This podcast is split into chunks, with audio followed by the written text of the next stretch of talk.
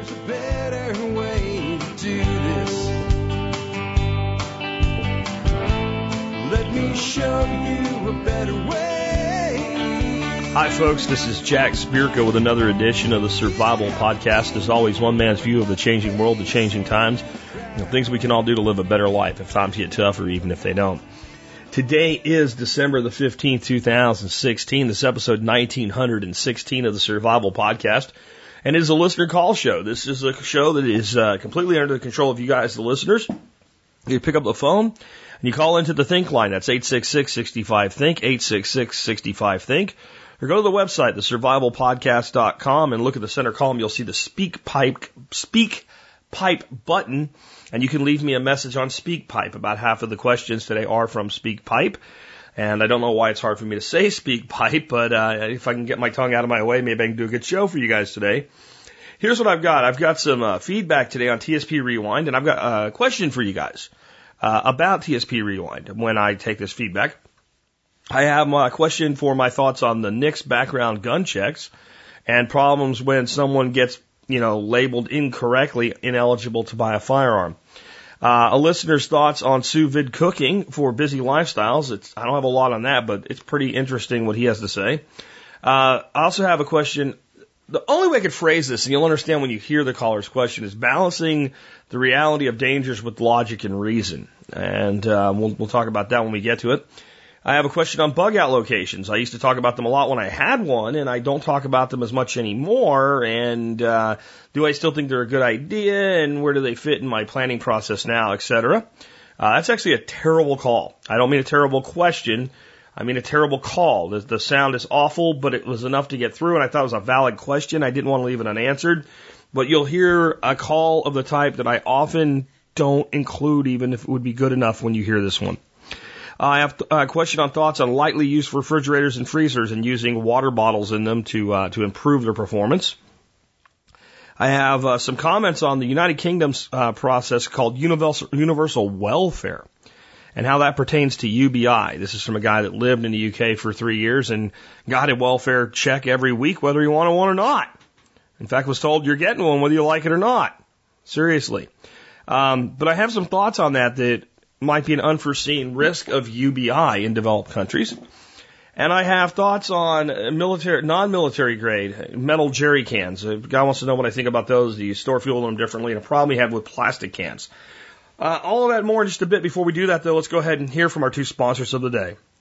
Hey, business owners, would you like the ability to reach more than 100,000 TSP community members for as little as $5 a year? If so, consider advertising your business in the TSP Business Directory. A listing in our directory shows your support of the community and a commitment to value for value exchange with other members. To find something or to be found, just check out the directory at tspbiz.com. That's tspbiz.com to learn more.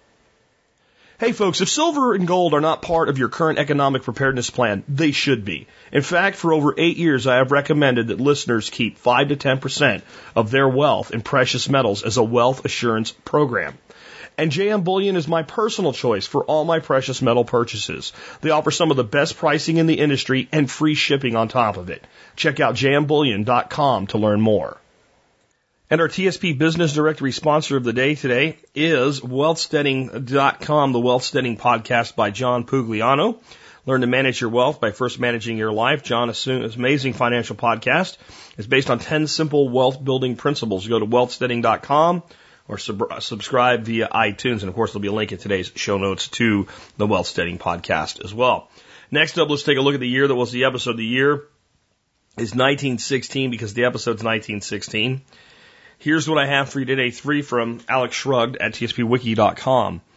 Rasputin is dead. Wait, he's alive. I have the slaughter of the innocents. And I have four reasons why the USA will enter the war next year. I also have notable births.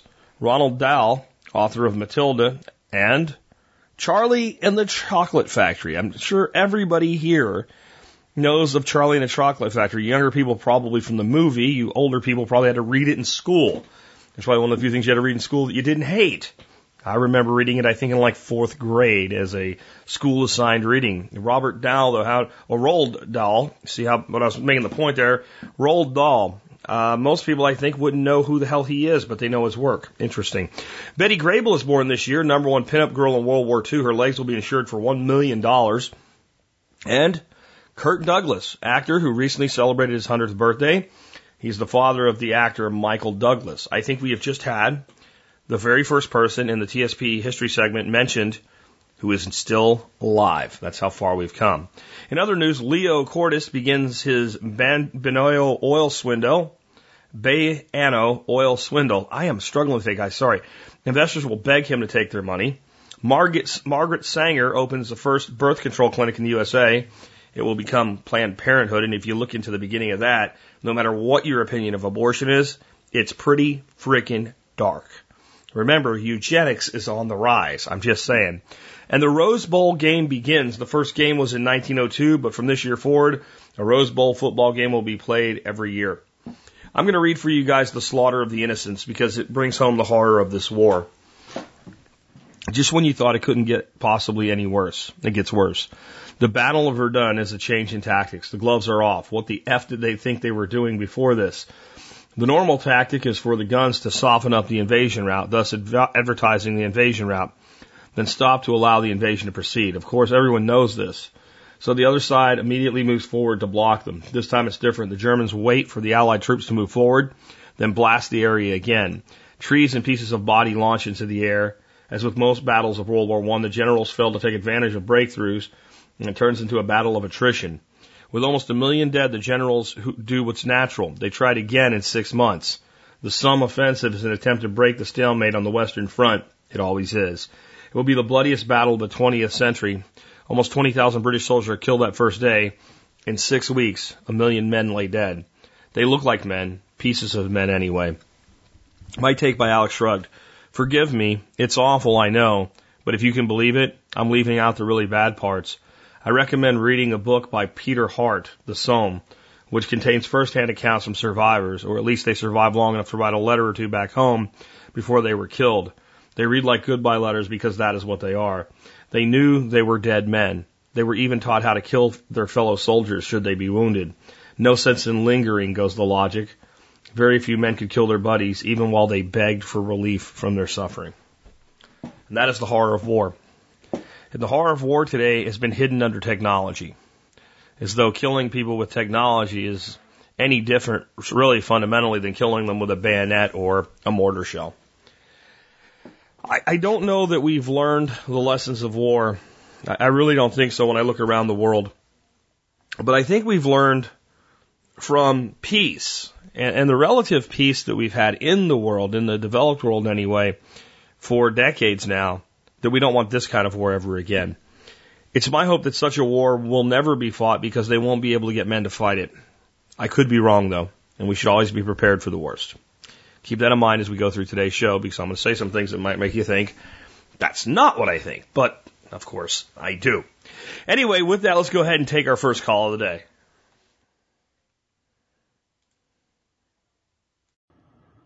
Hey, Jack, this is Rick in Northern California. And as a fairly recent listener over the past six months or so, I wanted to say thank you for putting the rewind episodes on. I think I find it hugely useful and valuable to have you go ahead and pick some sort of curated best of the best episodes and put them up there so that we can get them on a regular basis. Thanks so much and have a good one. I've had a lot of great feedback on Rewind, and I have a couple thoughts and some questions as well for you guys. Number one, I, I do get a lot of you guys that say, you know what, you should do new shows, shows for new listeners. And I realize that over the years, the show has, you know, evolved from a show I did in the car where I pretty much got in the car and just immediately started talking about whatever I was going to talk about that day to then, you know, we added sponsors and, and that was all good and well. And th- that, that segment of the show would only take, you know, a couple minutes. I now have it down to where the sponsor segments are 30 seconds or less each, so less than a minute a day spent on sponsorships. But we've added during the intro, you know, we've added the um, the history segment, we've added the song of the day at the end, and a lot of times I am in my intro, I might be referring to a show I did a week ago or two weeks ago or something like that uh, in some kind of context or something. And if you're not a regular listener and you tune into one of those shows, it may not be the best experience for first time listening to a show. And Um, especially if you're not sure what you're going to get and you don't know, well, do I, I, I, I turned this on because I wanted to learn how, I was a show on aquaponics. I want to learn about aquaponics and this dude's talking about, you know, the, the lead up to World War One or something like that. So one of the very good uses, I think, for rewinds is to the people that you want to share the show with, to use those as sharing the show because they're commercial free. It's got a little intro that says you can support me with MSB and T-Spaz and it's, it's pretty brief. So I, I think that that might be one really adva- advantage of them. I think the other thing is there is a lot of great content in the past that sometimes I don't want to do another show about that subject because I've done it two or three times. And I just feel that maybe I'm being redundant with it. And, but I also realize, you know, new people uh, come into this, this community all the time and may want to learn all that stuff and may not want to dig through it all to, to go find it. So it, it's good for that. But, but here's my question. Uh, I usually shut down completely, 100% shut down for Christmas. This year will be no different. Um, I'll do my last show probably on the 23rd. I'll run the Christmas special on the 24th, which is really, really easy to do and doesn't require any real work on my part uh, because of the way I have that set up. And I will uh, I will shut down until the new year, that, time between Christmas and New Year's. And there's it, it's a tradition in my home that I do that. Not necessarily anybody else in the family, but I do that. And it goes all the way back to when I was a young man and I was in the cable uh, cable and telecommunications industry and I was a contractor. And pretty much as a contractor, you were just sent away and you came back in January. And then as I, you know, moved into actually being an employee, still in that, that genre, there was either you were, you could take vacation days or you just had them off or whatever. But for quite a few years, I just didn't have any place to go or, or, or work during that week. And I started to really see the value in it being a recharge. So much so that when I uh, eventually had a, a job and by this time had a son and a wife and I was going to have to work that week, I used my PTO or my vacation days and I always, I always took that week off. I made that a commitment to my family, you know, that I would be there during that week 100%. But I've had people emailing me about, you know, maybe you should play this or that on rewind during the break. So do you guys want TSP Rewind for that week between Christmas and New Year's? Because I can do that. It, it takes me about 15 minutes to put together a rewind episode if I know which show I'm going to do. So uh, I would be happy to set up five shows for that. Then that would lead to the next question. Are there shows you'd like me to play? Like that you maybe, you know, your favorite shows or whatever, or things that you think, man, people that haven't heard it really need to hear this show, you know? um, whether they're interviews, whether they're, you know, standalone shows, whatever they are. If you have suggestions for that week, I'd like to hear from you guys. It's a, do you want rewind episodes during that week? And if you do, are there specific episodes you want to hear? Um, the the one person that emailed me about it mentioned um, doing like a peak oil series uh, with uh, the, people I've interviewed on it, like Chris Martenson, James Howard Kunstler. Uh, I can't think of the one gal's name that I interviewed. Um, recently uh, on the subject where we agreed on about 90% of the things and really disagreed on about 10. Uh, but there's, there's, you know, and I've done my own shows on it, so I could do a whole week that kind of focuses on that topic or you want a variety. But whatever you, you'd like, let me know. Including, Jack, we like the fact that you shut your pie hole for a week every year and go away. Just don't worry about it and come back strong and, you know, on January 2nd. Um, kind of the uh, the will of the majority, but the majority must speak, I guess.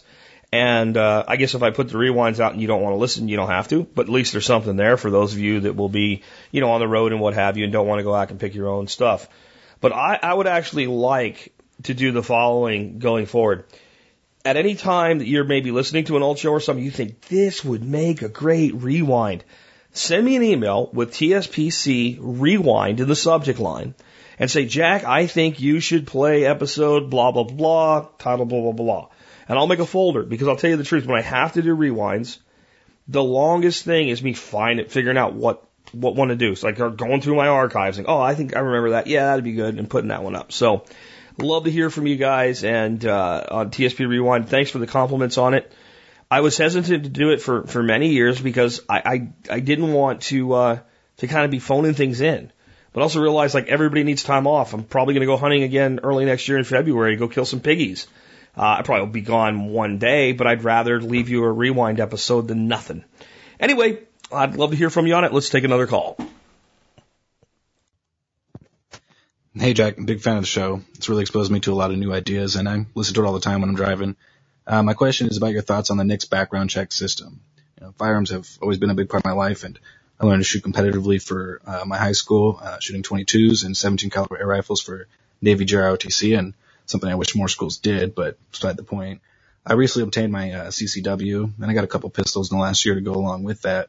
And when buying a new rifle, my uh, background check from NICS was uh, returned in a denial, which you know, was an error and I know it to be. Um, the problem is the FBI has completely stopped processing appeals. Uh, their backlog is, uh, log is over a year long. So I have, you know, no due process to restore my rights to continue exercising my Second Amendment. And I was wondering if you think that is basically the purpose of the NICS background check system or if you think maybe it's just been politicized by current administration and, you know, what we could do about that, um, situation. Thank you. Mm, bye. Um, I, I would think most people in this audience that are gun people would know that NICS is basically when you go buy a gun and you fill out a form, the guy that's selling you the gun picks up the phone, calls a number, and gives the information on that form, and then it comes back and says clear or not clear to purchase a firearm. Uh, but some might not, so I, I want to point that out. So this whole thing about we need universal background checks, we have background checks. We absolutely have background checks. And one more time, we have background checks. If you go buy a gun from a licensed dealer anywhere in this country, you have a background check. There is no such thing as being able to buy a gun on the internet without a background check.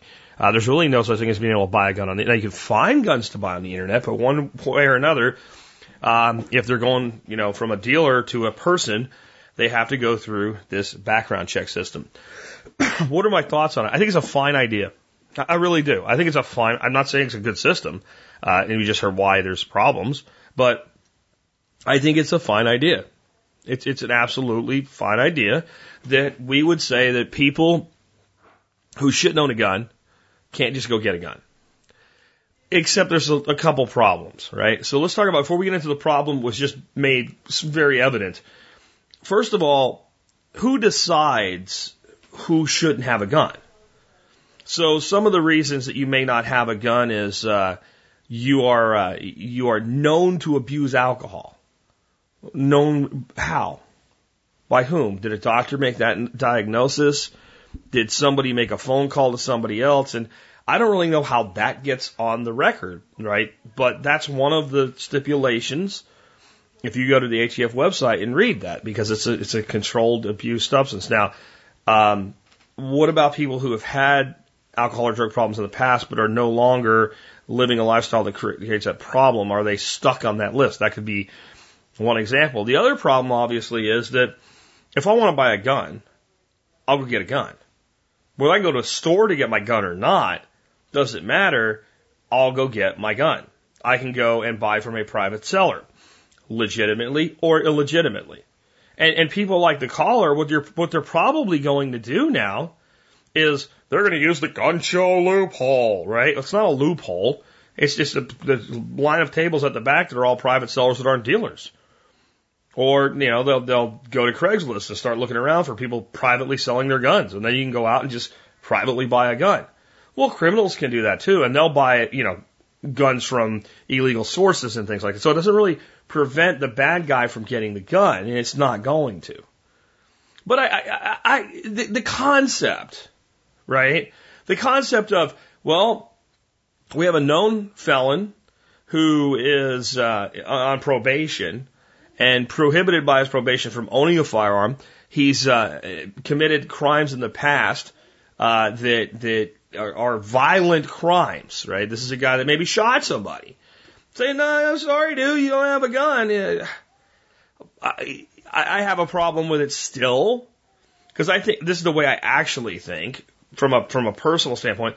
You commit a crime, you go to prison, you serve your time, you do your probation, you get to the point where you're done. The state is done with you. You've gotten out of it. And that's a lot harder to do than people think it is because the system has a way of being an antlion trap that pulls you back in.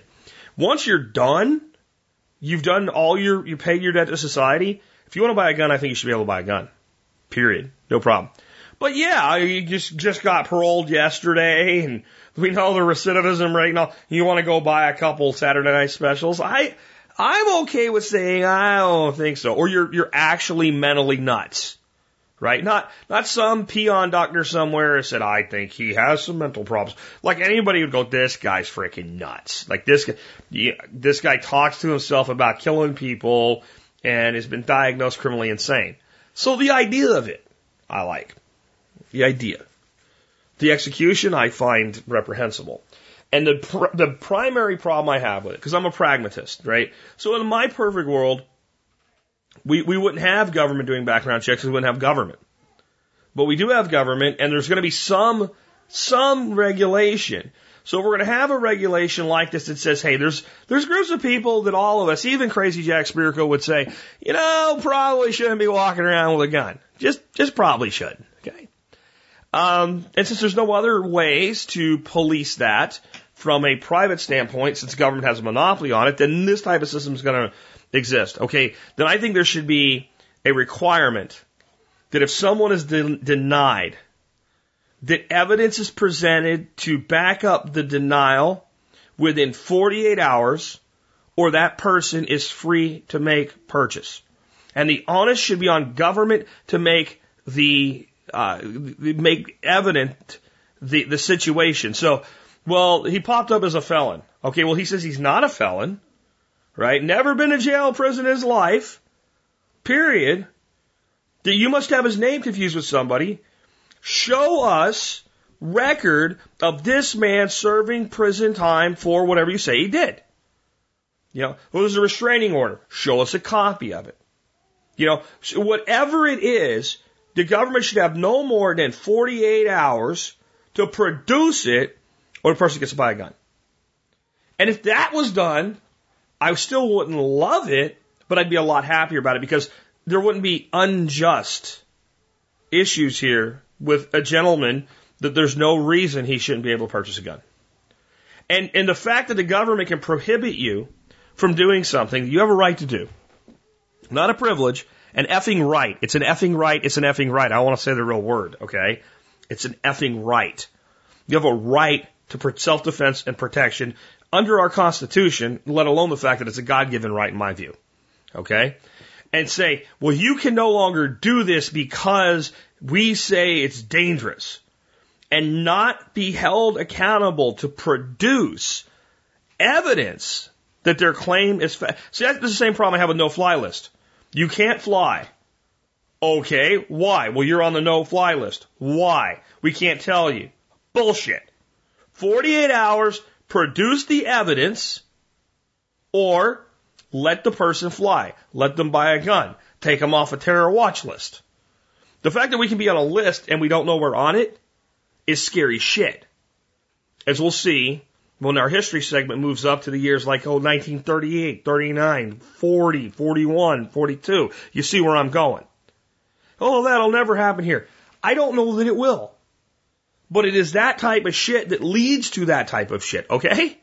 Putting people on lists that they don't know they're on, that they cannot demand proof of why they're there once they're there, and denying them rights like rights of travel. They just they just signed into law this like Highway Act or something like that, where the IRS can now seize your passport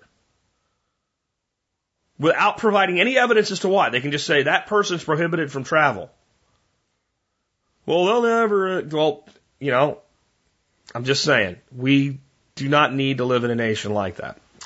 So, the again, the idea of a reasonable background check system to make sure known felons, people that beat the shit out of their wives and kids, you know, child molesters, known armed robbers, stuff like that can't just easily get a gun, fine.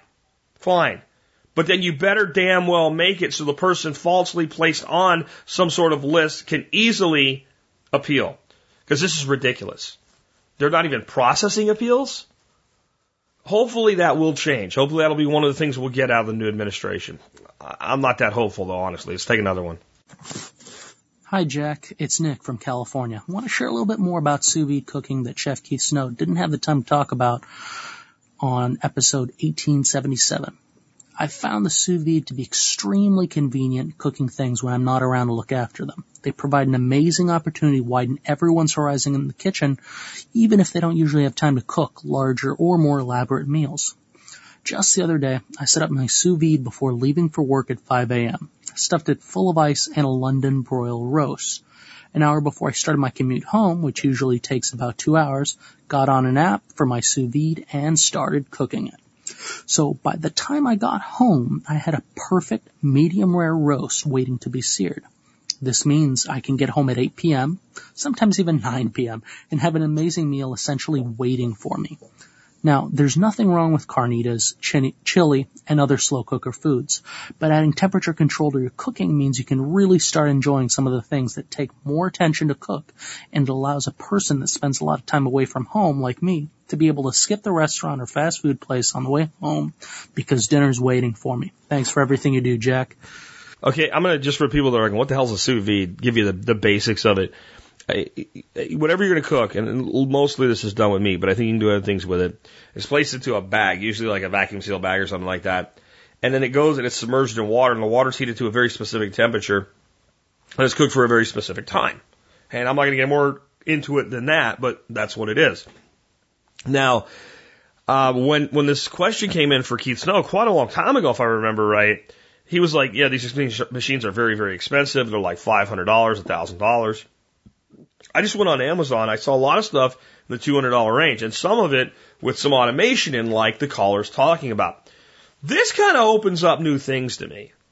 The, the, the, okay, so if, if for those who don't know, a uh, London broil is a pretty thick, hearty hunk of meat. And the way I usually make a London broil is I do my salt steak thing with London broil. I, I, I pile on salt like you look like you ruined a steak. Like I'm talking like a quarter inch thick of salt on both sides of the steak and I let it sit like that with salt on it for 15 minutes per quarter inch. So if it's a one inch piece of London broil, I let that sit for an hour and then you wash it off and it comes out succulent and tender and wonderful. But if you did a sous vide with uh, London broil, he's talking about a roast. That's kind of what you end up with, something kind of like roast beef. And you just sear the outside of it and you're done. Well, sounds pretty interesting. So what I'm hearing is I could be on my, like if I was a New York commuter and I'm on a subway, I pull up my phone, pull up my app, and say, let's see, I'm going to be home in about uh, 45 minutes at this point. That's about how time. Start, and it'll start. And instead of just having a timer that knows when to start, I can do it from the app because I don't know if my day is going to change.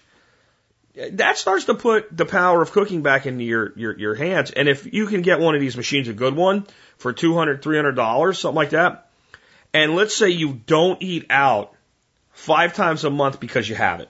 Just you say five meals out because you have it. And those meals out would cost you, let's say, 15 bucks more than what you're going to eat at home. And I think that's going low, right? So five meals at 15 bucks. So you get 75 bucks a month. Four months we're at 300 bucks, right?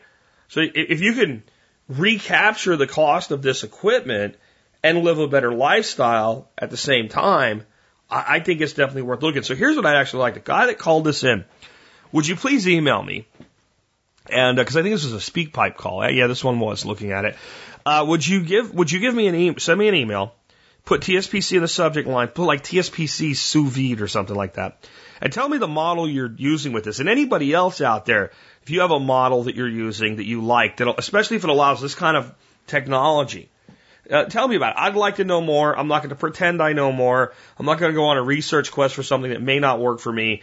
But if I have solid equipment to check out, I'll do it and I'll report back to the audience. Let's take another one. Hey, Jack. Just wondering if you've seen Patriot Nurse's video today, September 23rd, and I believe she had one the 22nd um, on YouTube she's pretty serious and I'm feeling like she's right. Now, I've been listening to you for years and I think you're right too, but where's the middle? How do we protect ourselves and also at the same time not protect ourselves? Just wondering what your thoughts are. I, am a little confused by the, the, the, the ending point in the question. How, how do we protect ourselves and not protect ourselves? Well, I, I don't know when the heck I ever told you not to protect yourself. What I've told you to do is to not freak out, to not overreact. And I, I went back and tried to find, because you didn't tell me what Patriot Nurse was on about here in this video. I couldn't find one from the date that you said. I found some around that date. Uh, some were freaking out about Charlotte and violence in the streets and calling it anarchy and ugh, and and another one she mentioned anarchy and said anarchists are people that live behind computers and technological words worlds instead of the real worlds and I went well Patriot Nurse you don't know what anarchy is at all um, and she was on about another one about somewhere around that date about World War III's coming and we're overdue for a pandemic and just I, I couldn't. Let me explain before I because I'm going to sound critical here. I like Patriot Nurse. I've had her on the show. As a person, I like her. But when I was listening to her rant from this fear based world, I couldn't listen to it because I know what's going on. It's not malicious. It's not a scam to try to scam you out of money or anything like that. But it's what happens to the vast majority of people that go into this genre or this niche of preparedness, survivalism, etc. They build up their credibility on telling you what to do, not if, but when the shit hits the fan. With an assertion, and, and part of why it works is because they believe what they're saying, right? their assertion is the end will come in a fiery ball. There will be an economic collapse. There will be a pandemic. And it won't just be uh, economic collapse or a pandemic. It will be the, the biggest one of all time. And millions of people are going to die. Cities will all burn to the ground. this type of thinking. And I've never been one to say that's not possible. I've never been one to say that. But I've never, I've always been one to say it's not probable. That bits and pieces of this are what you see and that there's dangers out there every day, so it makes sense to be prepared for the least likely. And then the more we prepare or for the most likely things, the more prepared we are for those over time, the more prepared we become for the less likely, though larger impact scale stuff. I've been, te- if you've been listening for years, you know I've been teaching that. It's very sane, very rational. And this is why TSP has not devolved into the Alex Jones show, where I, I'm constantly keeping you on edge that it's coming, it's coming. I'm telling you, I know I've been saying it for eight years. I know, I know, I know, I know you think it's getting old. I sound like a broke, but it's, they've just been floating it. They've been waiting for their time. It's coming soon. You never know when it's going to, like, I'm not doing that, right? And I'll tell you, it's because I don't have to.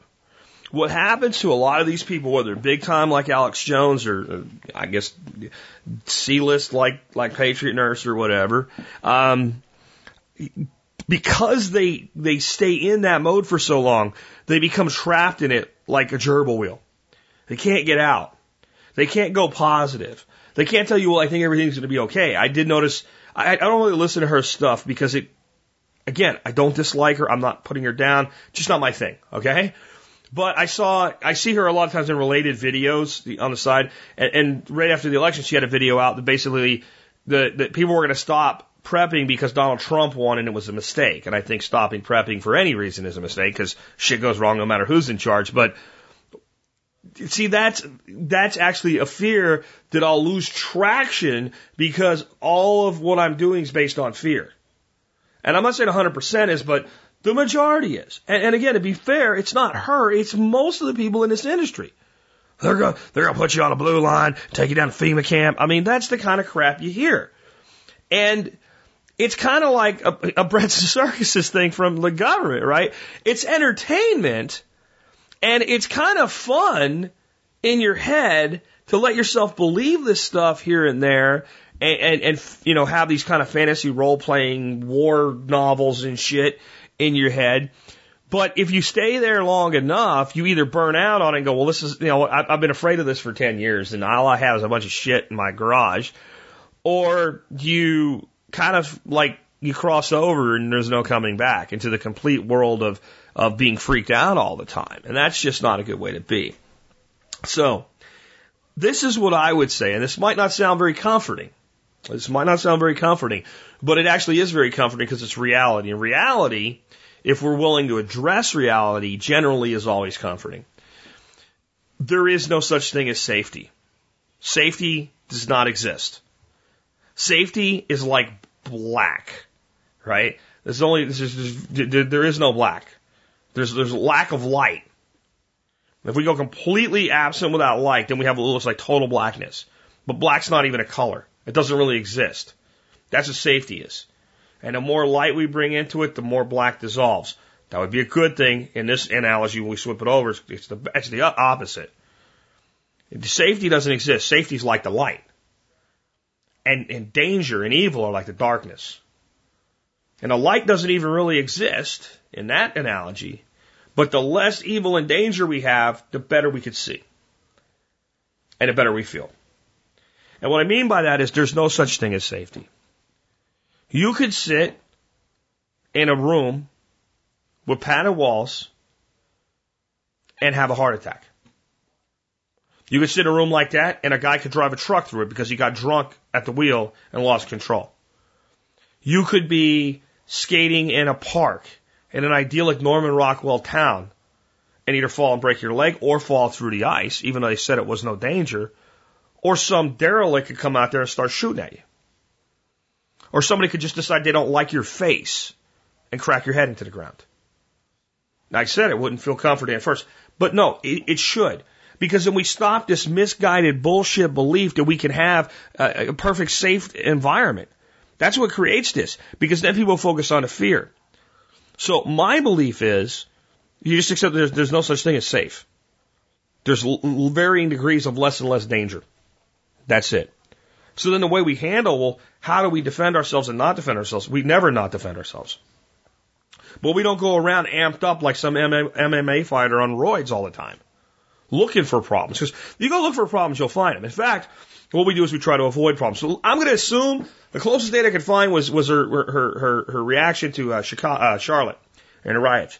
You know how you deal with that? They were telling you for days they're going to riot in Charlotte. You don't go during the riots. You leave. What if you have a business there? That's what insurance is for. When shit like that's going to happen, you leave. The words of my good friend Frank Sharp Jr. Don't go to stupid places and do stupid things with stupid people, and the majority of your problems will never manifest themselves. And then we're back to being in a theater and some idiot starts firing shots. Armed, trained, react. That's, I mean, that's, that's the solution there. And if you happen to be the first target, your, your number's up. So what? So what? You could get hit by a truck tomorrow, your number's up.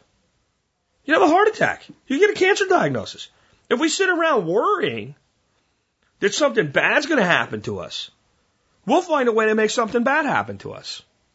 Have you ever noticed the people that are almost too lackadaisical? They do seem like nothing ever happens to them. You know why? They don't attract problems. The balance is alert, aware, having good situational awareness, good training, good prior planning, and still relaxing. And the reason I don't listen to people that amp this shit up is you can never get in that mental state. You can never get in that mental state. And it works. The men that survived horrible wars, like the one we're talking about now, and the one that comes next, had surrendered to the possibility of death and decided, I'll just do my, I'll just do my job.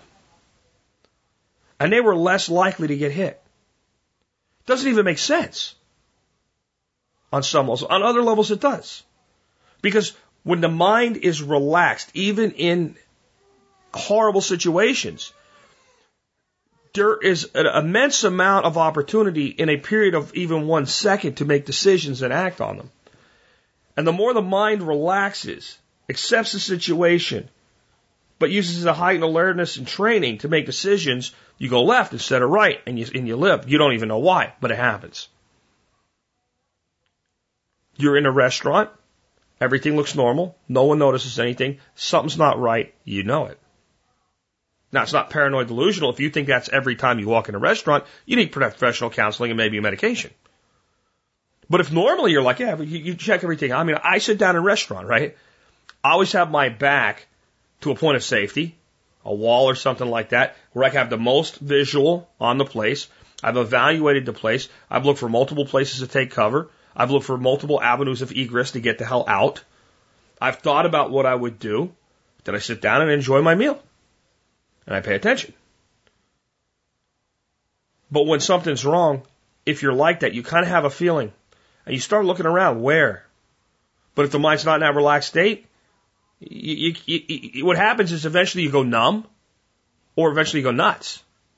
And that's where so many people in this industry have gone. They've gone in the world of nutbaggery.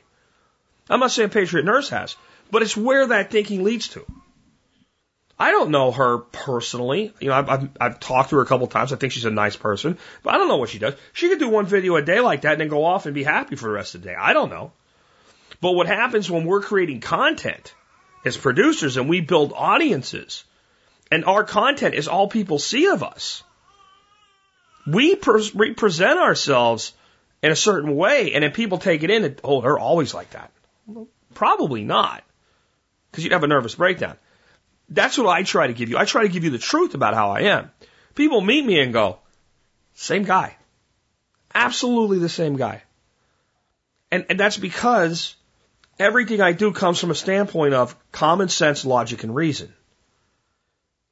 Okay, yes, we could have Armageddon, sure. Okay, what will you worrying about that do to prevent it? And if it really gets that bad, what's one extra case of MREs really going to do for you? In that situation, you're going to have to figure out how to get out of the way and deal with it. And I, I, I think it's partly that I've been to parts of the world where things are really dangerous, and I've watched people just go on with their lives anyway. I mean, what we think of as dangerous and what, what's dangerous in the bad part of Honduras, it's very, very different. Very, very different. But uh, whenever you watch anybody's videos, including mine, if you live, leave that video with a really bad feeling like something really horrible is going to happen tomorrow, let it go. Because it probably isn't. It probably isn't. Let's take another one. Hey Jack, how you doing? This is Dave from Illinois. Earlier in your show program, way earlier than you had, uh, you would talk about an alternate bug out location. Is that still an important thing, or have things changed for you? Do you have one that you haven't talked about, or what? Thanks. So my philosophy on bug out locations, which is what we generally call them, or fallback locations, or in the world of the civilian minded, right, the second home, is exactly the same as it's been since my very beginning with TSP. My circumstances are different. So my philosophy's always been this. Bug out locations should fit your circumstances. And I'm not saying they don't fit my circumstances at this point. I said, um, what I'm saying is, I haven't found one that does. So I won't go buy a bug out location because I think the Russians are going to invade tomorrow and I'm going to need a place to fight my Red Dawn fight from. Okay? Because we all know you just go to the National Forest and fight your Red Dawn fight, right? We learned that from, from the movie, right? Okay? So, yes, I'm being sarcastic in case you can't tell. Um, my belief with bug out locations has always been they should fit certain criteria. One, they should serve a purpose other than a bug out location. Whether it's a, a, a deer camp, a vacation home, whatever it is, they should serve a, a purpose where if nothing serious ever makes you need to fall back or bug out, they still serve a purpose. Number two, that purpose should fit your lifestyle in other words, if you don't hunt, saying, well, I have a hunting camp is not really very valid. Now, if you have a hunting lease that you lease to someone else so they pay for it and buy your real estate for you and you have some infrastructure there and leasing it to somebody pays the bills and you still have access to it, well, maybe, right? But you shouldn't buy a place and call it a hunting lease if you don't hunt, right? Um, you shouldn't, you know, get a waterfront, you know, condo if you don't use the waterfront in some way, shape, or form. You shouldn't get a vacation home that's so far away that you can only vacation at it once every two years. Uh, none of these things make sense. Having something that you actually can partake in on a day-to-day basis makes a hell of a lot more sense um, for you financially and logistically.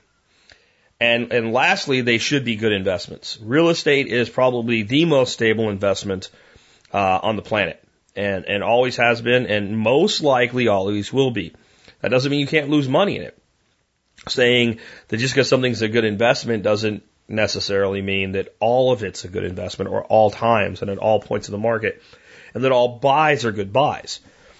Um, the house I live in right now, the asking price when it went on the market was $265,000. That would not have been a good investment. I bought it for $205,000. That was a good investment. So you can't just like see this is how the, the housing market crash happened. People, oh, real estate's a safe investment. It's a great investment. Well, it is if you do it right. Stocks are a great investment if you buy the right stocks at the right times. You know, if you buy mutual funds and just wait it out, it doesn't always work out. But there are ways to invest in stocks where they're very safe. You make less money when you do it, but you can do things you look up called collaring a stock. And you, the worst thing that happens is you break even, and the best thing that happens is you make maybe five to ten points on your money. If you know the best case scenario, and in general, people will make about two to three points when they win, and zero loss when they lose. But if you do that every week, it adds up. You got time to do it, and and and cherry pick the things, and that's how real estate is. So I have to have something that fits my lifestyle, fits my budget, and is a good future investment. With the number of animals we have and the lifestyle we're living today, which is far more like a farmstead lifestyle than before we moved here, uh, being able to go away for a week is expensive. And if we're going to do that, we're going to go to the beach or the mountains or something like that and stay in a hotel and let somebody make our bed, just to be honest. So we now need something far closer to the house and it needs to serve a purpose of being a recreational outdoor property, hunting and fishing. I've been looking for something like that since we got here three years ago. I haven't found something that fits my criteria yet. If I do, I'll make an offer on it. And I won't get all wadded up in the pants about it until I find that. So that begs the question, well, what would you do if the shit hits the fan now and you do have to leave? Well, we have various places that we might go. And I, I will leave it at that because I don't think it's good uh, operational security for me to say anymore. Okay? But I do not own an actual bug out location right now that is mine and mine alone to go to. So then I have to have other options. It is not the highest thing on my radar of being prepared. I feel that this location, you know, short of some kind of nuclear strike, which I'm dead anyway then, or some kind of major environmental hazard or something like that, I'm probably better off here. And I've always said that in most instances, you'll be better off bugging in than out. Bug out locations make a lot of sense for people that have relatively expensive primary homes that could end up in some kind of financial catastrophe losing them being able to fall back to a less expensive location that's maybe paid for or costs very little, and yet you can survive on until you figure out what you're going to do with the rest of your life after you rebuild from that catastrophe, that type of thing. That type of thing. Um, they do make sense if you lose your home. The right, you know, the right, the biggest threat I have here is that someday a tornado will rip my house from its its foundation uh, and destroy it, make it uninhabitable and unlivable. And, and, and my biggest concern if that happens is that I and Dorothy and my dogs come out the other side of it not dead. And then we'll figure shit out like everybody else does. But if we did have a bug out location, that would be a primary example of when it would be beneficial. So there's, there's a lot of things. What I would probably be do right now, if that exact scenario happened, insurance is going to rebuild my home. I don't like the idea of living in a travel trailer but I will. Uh, a tornado would not destroy my septic system. Even if it messed up the electrical system, that could be put back in in a few weeks. I would go out and get a great big pop out fifth wheel used travel trailer. I would park it here while my house was rebuilt so I could supervise it. I would live in there and I would go on with my life doing my podcast from the travel trailer. And uh, then when it was all over with, I would probably sell it for close to what I paid for it. So I see that's bug out location, really what you're talking about is I, I can no longer be in my primary, is, is more about planning than just having one. So I, I, I really want something again. And I'll tell you since, since I've lost that uh, for years now, I, I had a lot of security in the knowledge that that was there. So it, it, it, it bugs me, but it doesn't bug me enough to make a bad real estate decision. So hopefully that makes sense. And as I said, this was an example of a bad audio quality call Really look at the bars on your phone. Don't turn your head away from the phone you make calls, folks. Speak the same uh, same tone the entire time, not loud, quiet, loud, quiet, and uh, be somewhere quiet and away from interference. I don't know what caused that. And this is an example of like the guy might have done everything right, and there's just no way for him to know he was having bad cell signal because there's no one to tell you, right? So I'm not going to always say it's the caller's fault, but this is the kind of call a lot of times it gets pushed to the side. But I thought it was a great question. Let's take another one. Jack, it's Hawkins from Kentucky. My question is, would it be worth it to fill up unused space in my refrigerators and freezers with water, two liter water bottles and water bottles in general? Uh, the details are we have uh, two fridges and two deep freezes out in our garage that we use primarily for when we do like our turkey kills and our chicken kills. The rest of the year they go pretty much empty, like almost completely empty. So I was thinking about just filling them full of water bottles and bottles full of water. And I was wondering if that would really make that big of a difference on the electric bill or the energy uses they consume. I'm sure there's probably a lot of other people that have the same kind of problem where you go through certain times where you have a lot of meat and a lot of things coming in all at once and then you don't need that room anymore. Uh, can't wait to hear your comments. Love the show. Have a good one. This is one of those answers that's yes, but. So let's start out with why this is a good idea. So if you fill your refrigerator or freezer with water bottles, you have the water if you need the water. So it's a preparedness step. So I'm all for it. Doesn't need to be cold, but it doesn't hurt for it to be cold. Next thing is water is a thermal battery. So if you have a freezer, especially out in a garage like I do, which is not the best environment for them, and it is completely full of ice or ice cream or big chunks of deer meat, it will actually take less energy to keep it cold because that entire, you're not trying to cool air now. You've already cooled a solid or a liquid and that liquid is retaining that cold. And it will take a lot longer for it to cool down. Think about it this way. You put a pot on the, on the, on the top of your stove. You fill it with an inch of water. You boil it. And after it starts boiling, you shut it off and throw the lid on it and you walk away for 25 minutes. And you come back and how hot is the water going to be? How hot is the pan going to be? How hot is the lid going to be? I'm sure it depends somewhat on the size of the pan. Let's say it's a big stock pot, you know, massive, like 22 quart stock pot, 32 quart stock pot, something huge, right? Okay. So now fill the thing with two gallons of water. Get the two gallons of water boiling, shut it off, put the lid on it, walk away for half an hour, come back. Which one's going to retain more heat? Well, the one with the water in it. And it's a very simple reason why. Water holds temperature, whether cold or hot, longer than air. Because the air temperature inside both of those pots is, is the same. It's about 212, 213 degrees. It's the temperature of the steam. But the dissipation from, so that's why it will, it will absolutely make them more efficient. Here's why. Well, maybe. Okay. You have two of these things that are mostly empty.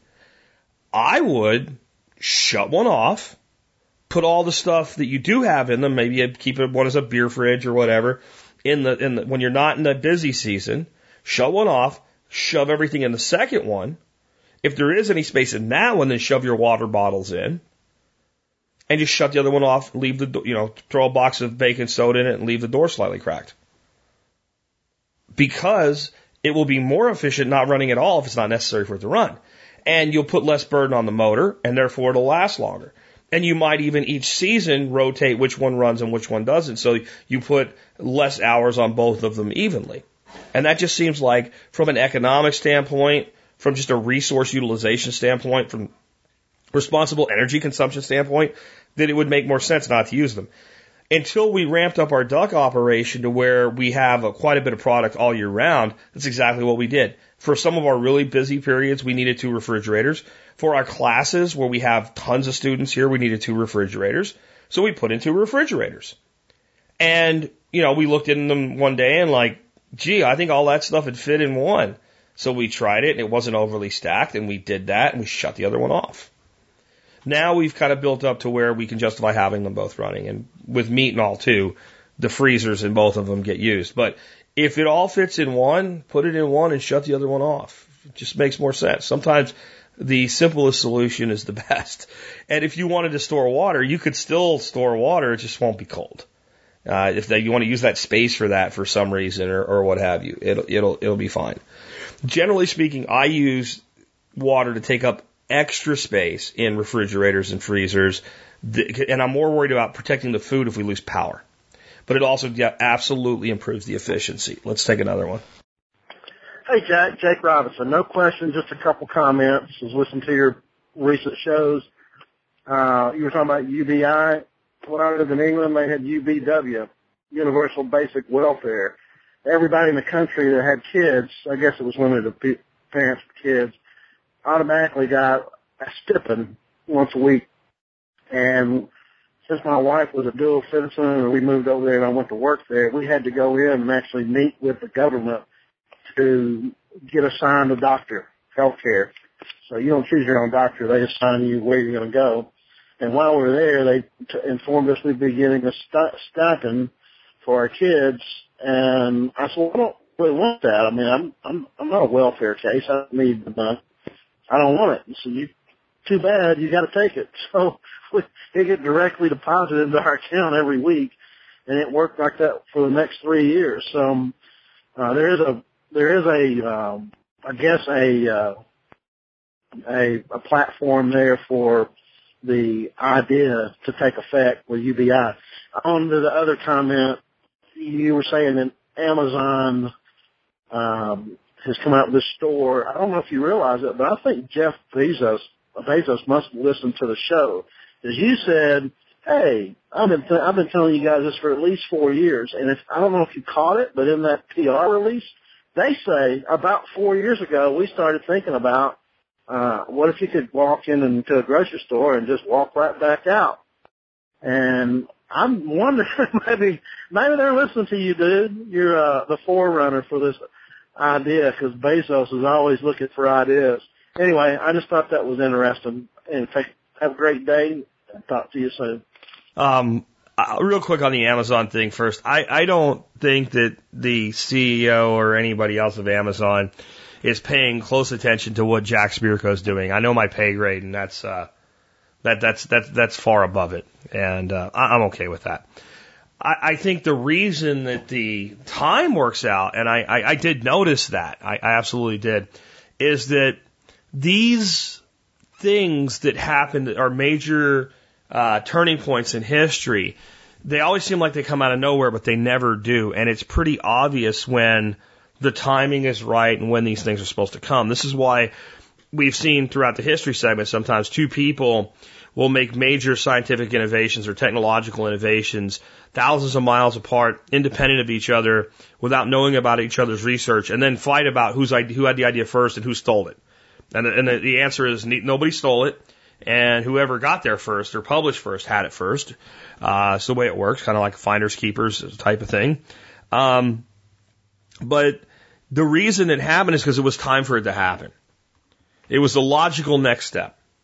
So when when I looked at automation and I looked at see part of why I knew this was possible is I had a client, uh, gee, nine, ten years ago, ten years ago now at least, maybe eleven years ago, called Globe Ranger uh, that was in the RFID chip market. And I knew what they were doing with Amazon already. Not Amazon, I'm sorry, Walmart.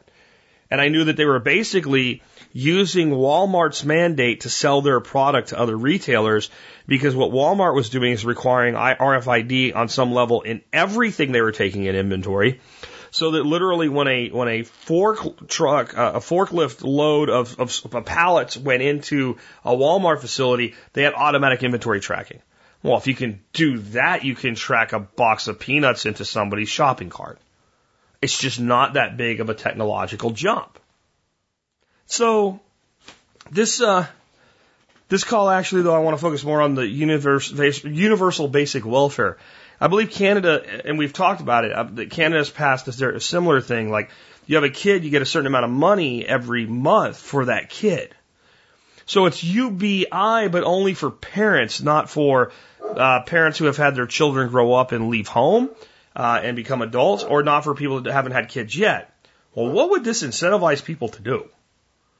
Procreate, right? To have kids. And we all know, at least we should, that in the developing nations of the world, we are about, you know, below replacement uh, fertility. Or we're just right at the edge of staying above it. And what I mean by that is I think it's like 1.6 kids uh, born per per you know couple in a country is necessary to maintain replacement because not everybody gets married, what have you. So just on the general population numbers, you need 1.6 per uh, per couple per people that actually get married to maintain what you have. You want to you have 330 million people in your country. You want to have at least 330 million people in 50 years. You better have a 1.6 replacement. And if you have a two, then your population actually grows a little bit. And I believe some of these nations are adopting these policies like Canada has and the UK has, partly because they don't want to go into population decline. Because then who's going to pay for all this shit in the future? And everybody thinks that overpopulation is a big risk, and it could be, but what we've seen with, with societies is as they develop, populations moderate on their own. And that's fine unless you've built a system that requires perpetual growth. And guess what kind of system we have? One that requires perpetual growth. Do you understand that if in our country, if everything stays level for 10 years, it's an, it's an economic disaster of, of, of you know, apocalyptic proportions. It really is. Not growing is that bad. And so if we incentivize people to have kids, well, then we get more kids. So what is the converse of that? If you look at, you know, if you look at a society like the United States, people with solid incomes, nice lifestyles, are having no kids, one kid. That's a, there's a lot of that, and there's quite a bit of two kids, and, and then we're calling it quits. We're done. Well, two's above the population replacement, right? But not if not unless everybody does it. We need a two average. When we have a ton of twos and a whole bunch of ones and zeros, it's real easy to fall below that 1.6. And what seems to do that, as we look throughout history, is when we get into situations where people are very, very comfortable and not stressed with their lives, it's good, but they reproduce less. If you look at the size of families from like when my grandparents were growing up during the Great Depression, I had more great aunts and uncles than I knew what to do with. I couldn't remember everybody's names. I, I really couldn't. I, you know, there's this person and that person and this person and that person and I, Uncle Stephen and Uncle Stephen, are they the same person or different? I mean, really, it felt that way. And you look at the size of families today, and I'm not saying there are no big families, but there's a lot less of them. And is life more or less stressful today from a standpoint of are you going to eat tomorrow? and it's less. I know there's things we always talk about the stress of the the you know the consumer market and the stress of the the cubicle culture and whatever. When it comes down to it, we live pretty damn nice lives today. Even the, the poor among us have two TVs, a cell phone, and central heat and air. I mean, legitimately. And can eat every day. We have fat poor people. You really got to let that sink in. And that has moderated the population. And the places we have still, you know, large numbers of children being born is within the welfare state. You talk about welfare mamas popping out babies. People think that's racist. Like there's not white people doing it because there are. There's tons of white people doing it. And it's not even so much like they sit down and think, well, I'll have a child because, but they're less concerned about not having a child because they know if they do, well, just, they'll get CHIP and they'll get, you know, food stamps for them and it'll increase their Section 8 allowance or whatever. And so that's the one place it's growing. Where when people think, well, gee, I won't be able to take two trips a year, I'll have to take one if we have another kid, they have less. So as people have more, they choose to rec- uh, to procreate less. And they also tend to have fertility problems. No one really knows why, but they do. Like, you know, it, seemed like two people climbing in the back of a car one time in the 60s produced a baby like that. And now we have young couples that are going to fertility clinics like crazy trying to have a baby. It's not that infertility didn't happen. The rates are definitely higher. Could be dietary, what have you. But throughout history, it seems that during times of plenty, reproduction and, and, and fertility itself goes down. So what would UBI do? If we had a UBI, might it actually reduce the population? Because, you know, think about every aspect of it. You get your UBI and you are a worthless slug. You just are not going to do anything with your life. You are the people, the person that people fear. You're the 5% of society. You're going to live off your UBI, but there's no other welfare. You don't get welfare. You don't get food stamps. If you have a child, they're your responsibility and they don't get their UBI till they're 18. And then they don't, they don't have to give it to you, they get it for themselves. How many kids are you going to have? Let's take it another way. You decide you want a nice little homestead and stuff like that, and you want to be able to travel, and you get married, and both of you have your UBI. It's a pretty good little sum of money. It pays for all your basic needs. One of you gets a job, the other one gets a you know, a job, you're working part time. You have everything you could ever want. You travel, you take four vacations a year. You're less likely to have kids. I know some of you are going, to not me, and some of you naturally love having large families, but the preponderance of, of the numbers and then you might say to yourself, self, if they do this, is that part of the plan? Because under the current economic paradigm, if we reduce the population, it's a disaster. But under something like a UBI based economy with a digital cap and fractionalized currency, like a Bitcoin type currency, it actually makes the model work better. It actually makes the model work a lot better because there's less people to have to pay every year.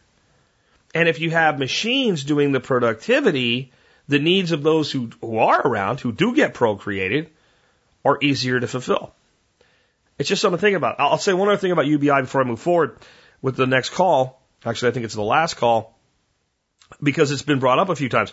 But Jack, don't you think if, if they do UBI that people will become more dependent on government? Don't you understand the dangers? Sure I do. You're absolutely right. If everybody in the country is getting a check from the government every every month that pays their basic needs, they are going to be more dependent on government, which would be another reason they want to do it. You guys got to remember, I'm not advocating for this stuff. I didn't say, you know what I think we should do? I think we should make a technology that will, will put millions of people out of work so that you can go to a grocery store and not stand in line. I didn't say it was a good idea. I didn't say we should do it. I said this is the way of the wind. And this is what you need to be prepared for because this is the way things are going to go. See, my influence is I'm able to influence you to the awareness so that you can prepare. I can't stop it. I can't rail against it. I'm going to rail against something that I can't do anything to stop. I talk about ways we can mitigate things, ways that we can take advantage of things, and the way things are headed. So, yes, of course I am afraid of that. Of course, because when they say, well, you, you want your UBI, you have to at least get a high school education. Well, whose high school? What education? Or if you do these, these behaviors, you lose your UBI. Well, who decides? You know, that's, that's always a risk. Absolutely. And one we need to prepare for as well. Last question of the day. Hi, Jack. I have a quick uh, comment and then a question.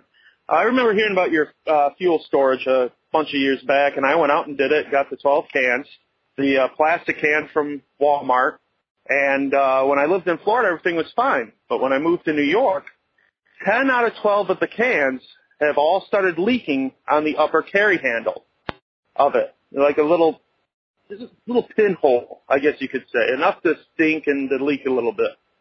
But um, so I'm looking to replace them, and I see the uh, on Amazon you type in jerry cans uh, for 33 bucks. They have what looks like these nice metal uh, style jerry cans, even with the spout for 33 bucks.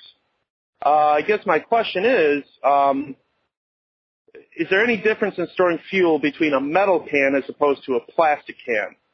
Uh, I'm going to be storing non-ethanol 93 octane fuel.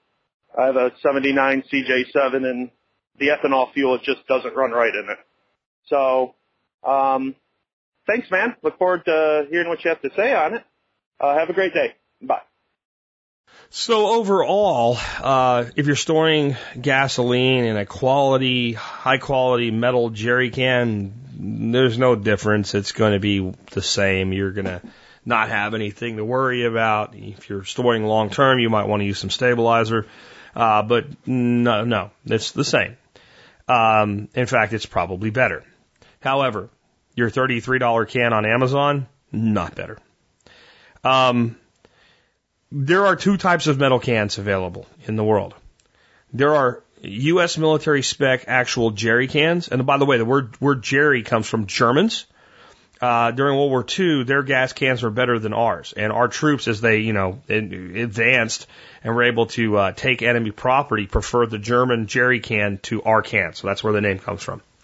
So NATO adopted a lot of things about the the German design, and they built a very high quality, uh, long lasting, uh, almost bulletproof, other than unless you shoot it with a bullet, right? So metaphorically bulletproof uh, can. And a lot of great things about jerry cans. A lot of people don't realize the way they're designed. You look at them and they have, from the top, they have like three handles on them.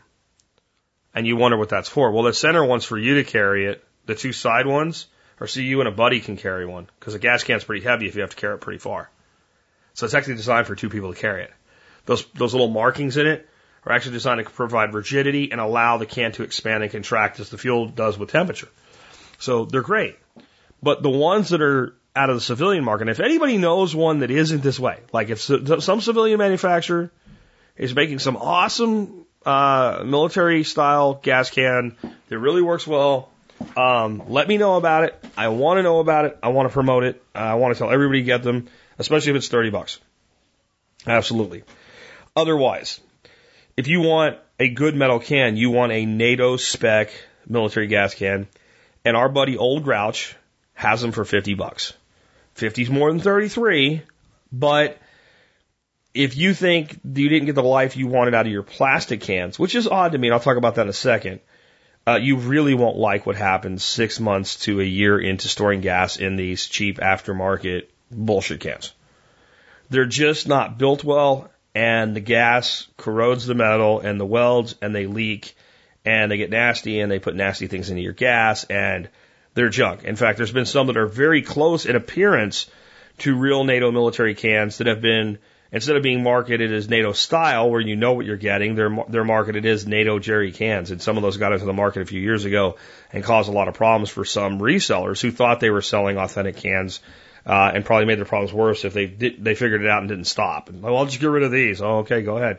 Uh, that's why I like people like Tim at Old Grouch. You know, you're not gonna you're not gonna get him selling you something that is not, you know, uh, legitimately what he says it is. Because when he looks at it, he knows. He, he he's got an eye for quality. Um, and I would point out if you are an MSB member, Old Grouch will give you 10% off. Uh, which means that $50 gas can is now a $45 gas can and that is only what, 12 bucks over the $33 gas can on Amazon. 12 bucks. It's 12 bucks well spent. If you're buying 10 of them, I, I know that's an extra $120. Um, I get it. But if you actually want it to last long term, and I have cans from Old Grouch, I have them for diesel and gasoline, red and green. And uh, I'm telling you, I've had fuel in them for three years. Uh, when I when I dump one out and refill it, and you look inside, I take little uh, like inspection microscope in there. There's that can looks like the day I got it. And so just don't go with the cheapos. Now on the plastics, I've actually never heard of that happening, and you might want to try a different brand because they are a lot more affordable. Uh, you know, usually with uh, you know a plastic gas can, you can get them for as low as twenty bucks.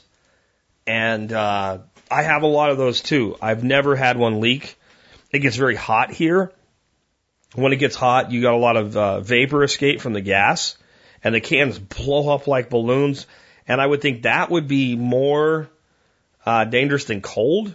And we do get cold here, not as cold as you do. But I mean, we're going to have, I think, our low for two nights in a row this weekend is going to be 21 degrees, and uh, our high the one day is going to be 32. So that's that's pretty cold. And I, I've had, you know, last winter was a non-winter, but the two before that were pretty brutal. And I haven't ever had one of them fail like you're discussing. So it could be a manufacturer defect uh, from the brand or even the run that cause that. Um, so if you happen, like I said, you know, I'm just going whole hog and I'm gonna go buy 12 at once, and all of them have it, I'd be suspect of the of the batch. If they just happen to all be the exact same brand, especially if they're from different sources, I'd be suspect of the brand itself. Um, so it might be something worth giving another shot to. But there's no doubt, like to me, the gold standard, if you have the budget, is U.S. military uh, NATO, uh, not NATO style, but true NATO gas cans. We have the plastic ones because it's hard to justify 12 jerry cans for gas and 12 jerry cans for diesel. That's a lot of money.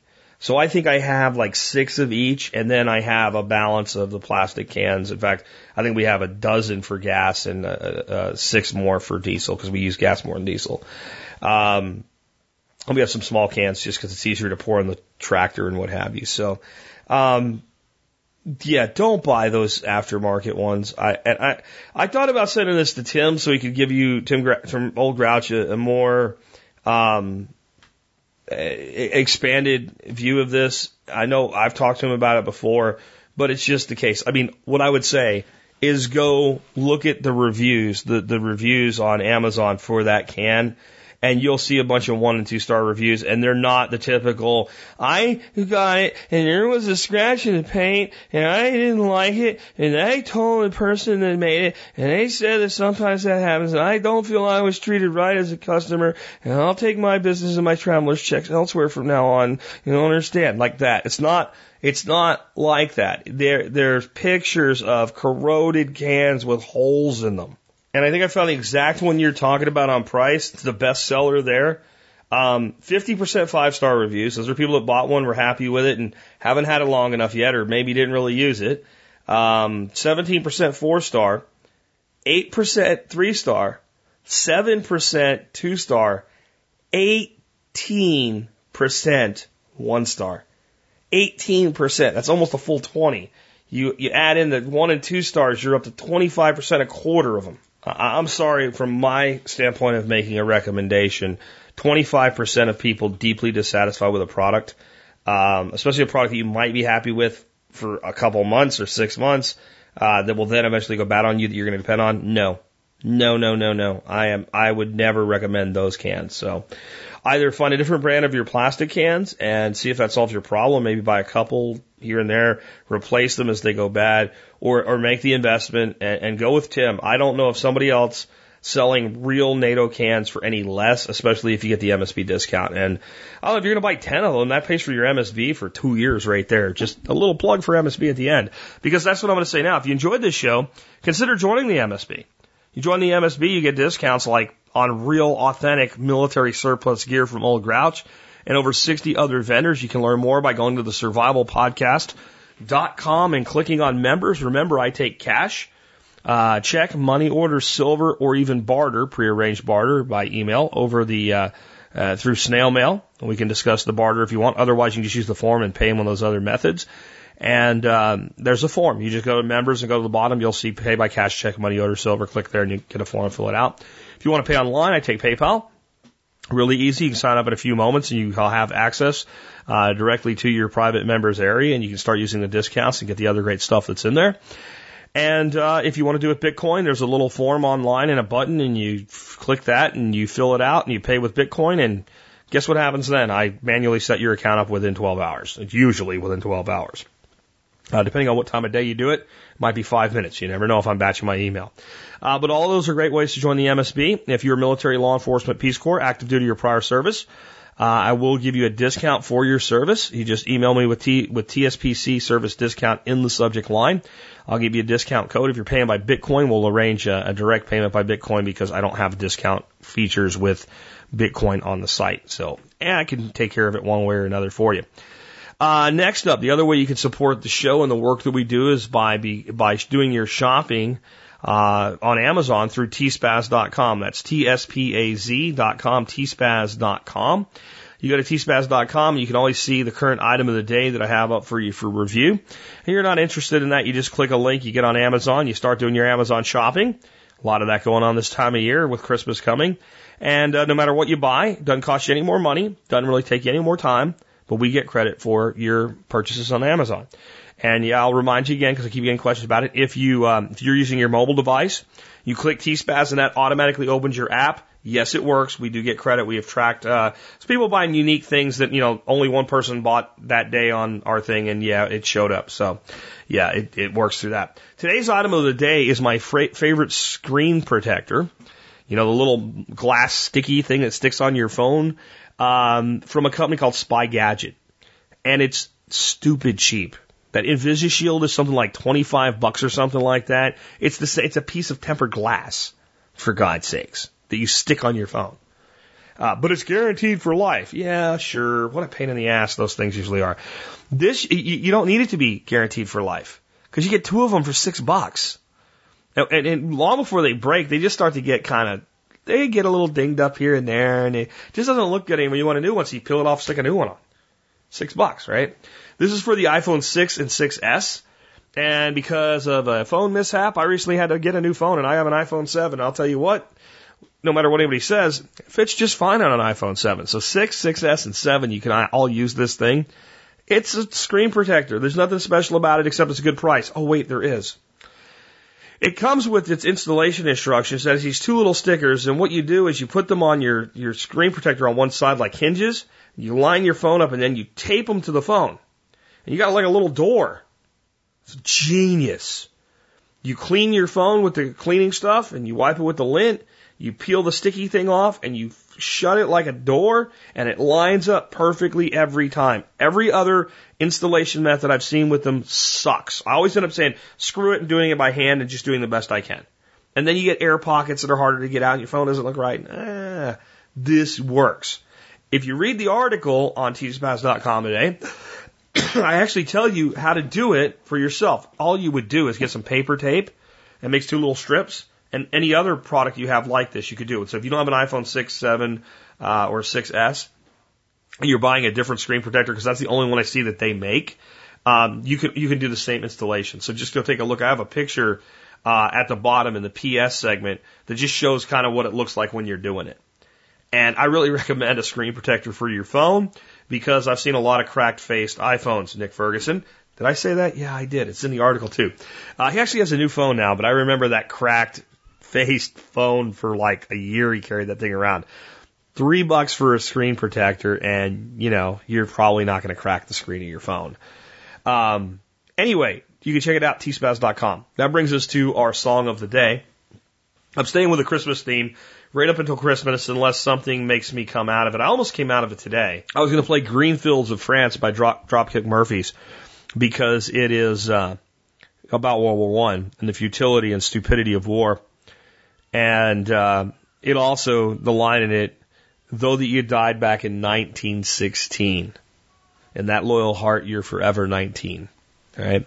So it was the year that was the episode in the song. But I decided if you wanted to hear it, you could look it up for yourself because I want to do cheerful stuff as we come into the holidays.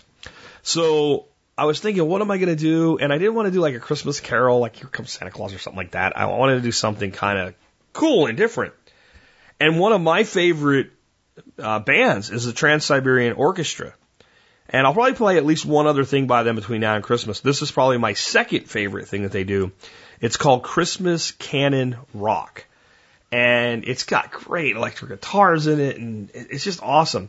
But I, I think what a lot of people don't know is why it's called Christmas Canon. It's, it's based on Pachelbel's Canon, which was written somewhere between 1680 and 1706. And that's actually been used in quite a bit of pop music here and there with different chords and notes and things. So I think it's just cool that we take this truly classical symphony orchestra music with a symphony orchestra, bring in some real drums and electric guitars, but yet we still have the violins, and we can create this this hybrid of music that just works. I just think it's amazing. The other thing is the entire song is a build. I don't know if that's a technical musical term or not, but it's a build. I mean, it starts in the beginning, it builds and it builds and it builds, and as the vocals come in, the vocals start out with a single vocalist, and then they go to two vocalists, and then they go to three with with the, so you have like one solo, and then you have two singing almost a duet. And when it goes to three, you go to the one to the front with the two as backup, and it becomes more and more powerful. And the entire musical rendition builds with power the entire time, and it's it just works, and it's it's just awesome in my opinion. I hope you enjoy it. Uh, I would think most of you would know who Trans Siberian Orchestra are. If you don't, and you're thinking you don't know, you may hear this and go, "Oh, I've heard that before."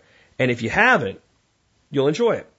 And the next song I'll play for you, I'm not going to tell you what it is. But if you've ever been to like a Christmas light show or something, I guarantee you've heard it, even if you didn't know that's what it was.